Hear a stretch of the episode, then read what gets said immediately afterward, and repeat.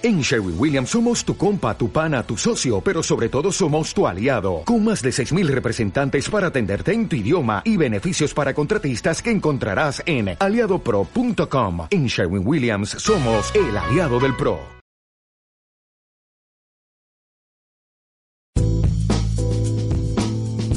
Hola amigos, ¿qué tal estáis? Espero que estéis muy, pero que muy bien.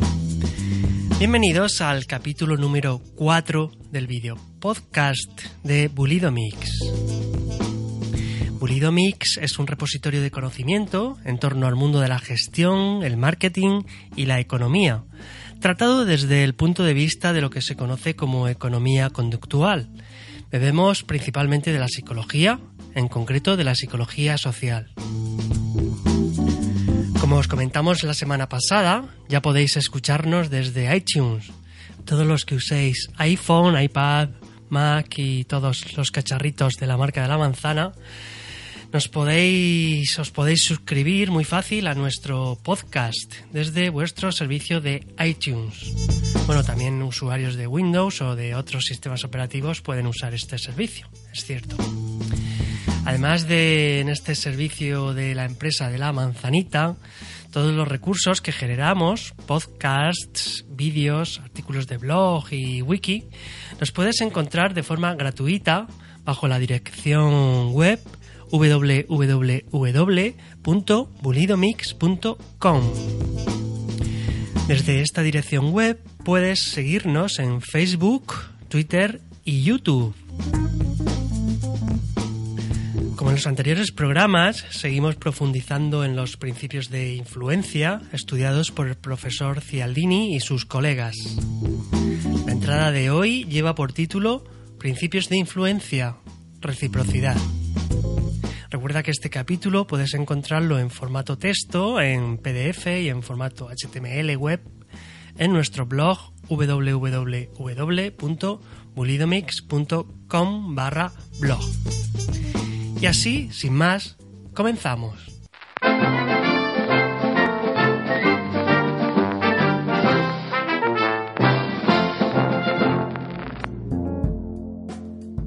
Y bien, como hemos comentado en el artículo o podcast de hoy, continuamos hablando sobre los principios de influencia.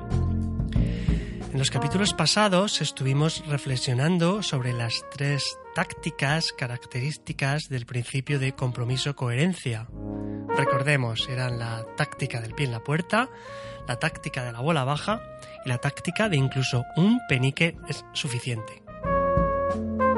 Hoy vamos a reflexionar sobre el principio de reciprocidad.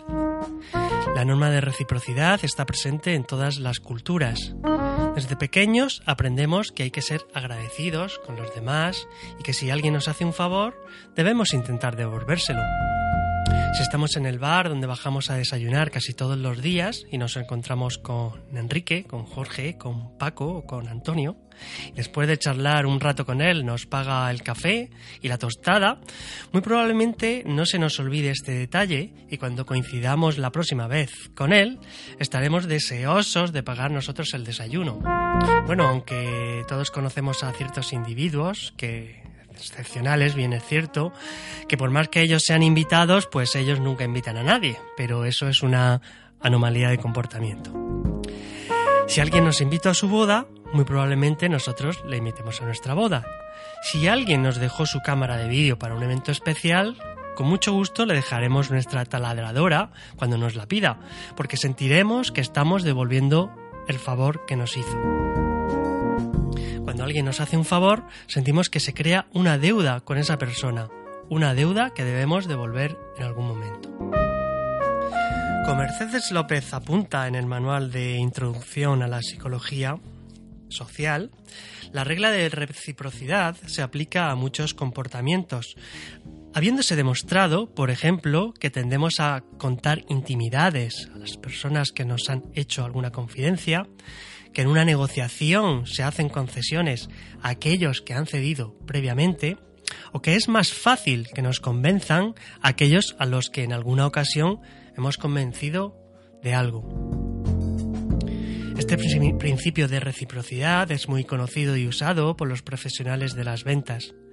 Hacer regalos a los clientes, actuales potenciales, favores, invitaciones desinteresadas, es una táctica que a la postre crea en esos clientes, de forma inconsciente para ellos, una deuda que influirá en ellos cuando tengan que tomar decisiones que afecten a los productos o servicios ofrecidos por aquellos que previamente les hicieron esos favores o regalos o invitaciones.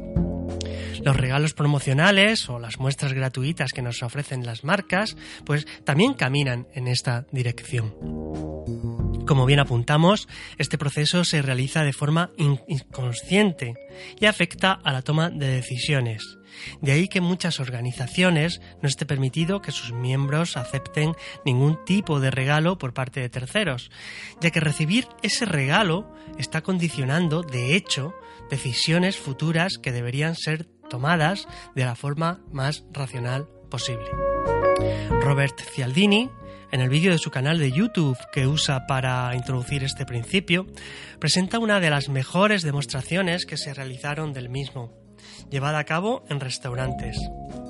Si hacemos memoria, es probable que la última vez que visitamos un restaurante en una ciudad con cierta competencia, el camarero nos dejara un regalo al final de la cena o la comida, unos caramelos, unas galletitas o los típicos chupitos, probablemente al mismo tiempo que nos dejaba la cuenta, activando de esta forma tan sutil el principio de reciprocidad.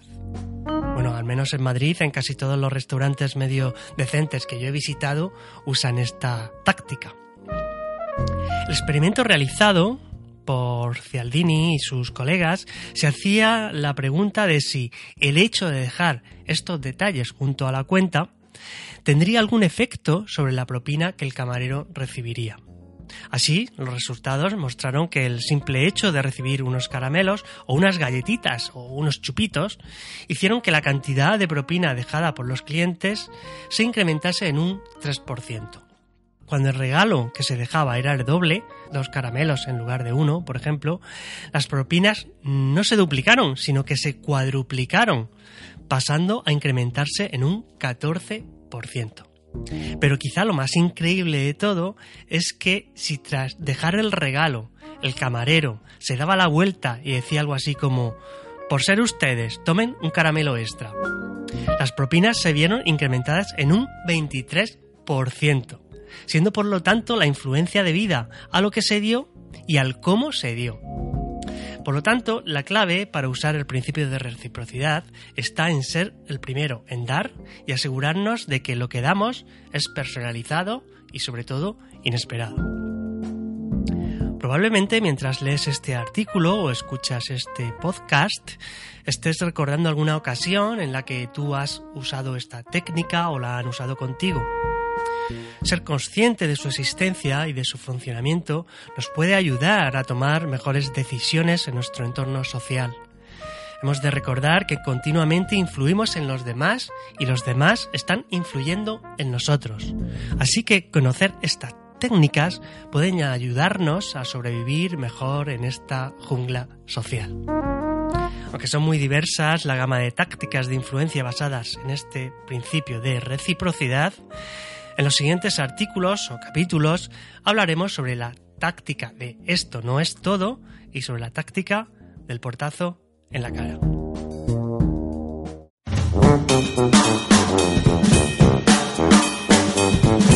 Y bueno amigos, esto ha sido todo por hoy. En los próximos capítulos continuaremos profundizando en los interesantísimos principios de influencia. No olvides que si vivimos en sociedad, conocer estos principios son una ventaja fantástica para nuestro desarrollo personal o el de nuestras familias o el resto de organizaciones. Te pido por favor que nos sigas en nuestras redes sociales, en nuestro, nuestra web, porque es muy importante para nosotros. Así que síguenos en nuestra página de Facebook, facebook.com barra bulidomix, en nuestro Twitter, arroba bulidomix, y por supuesto te puedes suscribir a nuestro canal de YouTube, youtube.com barra bulidomix. Esperamos que este capítulo te haya aportado valor y sobre todo, y lo más importante, esperamos que no dejes de sonreír. Chao, chao, nos escuchamos en el siguiente capítulo.